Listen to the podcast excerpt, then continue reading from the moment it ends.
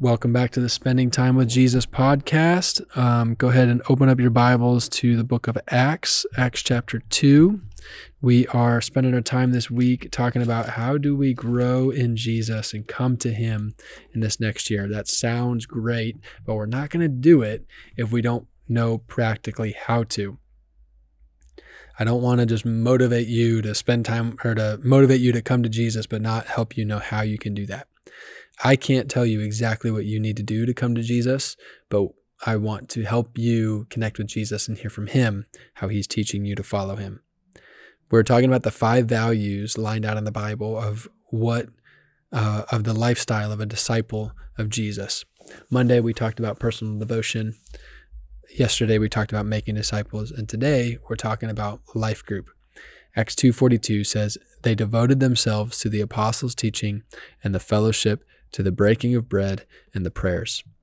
So, if, let's grow in life group. The first question is Are you in a life group? Well, Andrew, what's a life group? A life group is the people you are devoted to following Jesus with. So, are you devoted to following Jesus with others? If the answer is yes, that's great. The Bible doesn't come, doesn't say you got to go to an Antioch life group, but here we are, a part of Antioch. So this is how we do this together. Are you devoted to following Jesus with others? The question is, well, how do I know if I'm devoted? And how do we define following Jesus with others? How do I know if I'm doing it? Well, let's just look at Acts 2:42. It says that they were devoted. So that means they were consistent. It was prioritized. It was a major part of their life. It was just something they did every once in a while. So that's something for you to consider. Where is your priority here? They're devoted. And then um, it says that their time was generally around four things. And this is the same for our life groups. We're devoted by getting together generally weekly. And generally, those times are around um, fellowship, being friends, food, talking about the Bible, and praying for each other. So that's what life group is and how it looks for us. I know there's different philosophies on small groups and things like that, but we're just trying to do what Acts 2:42 says.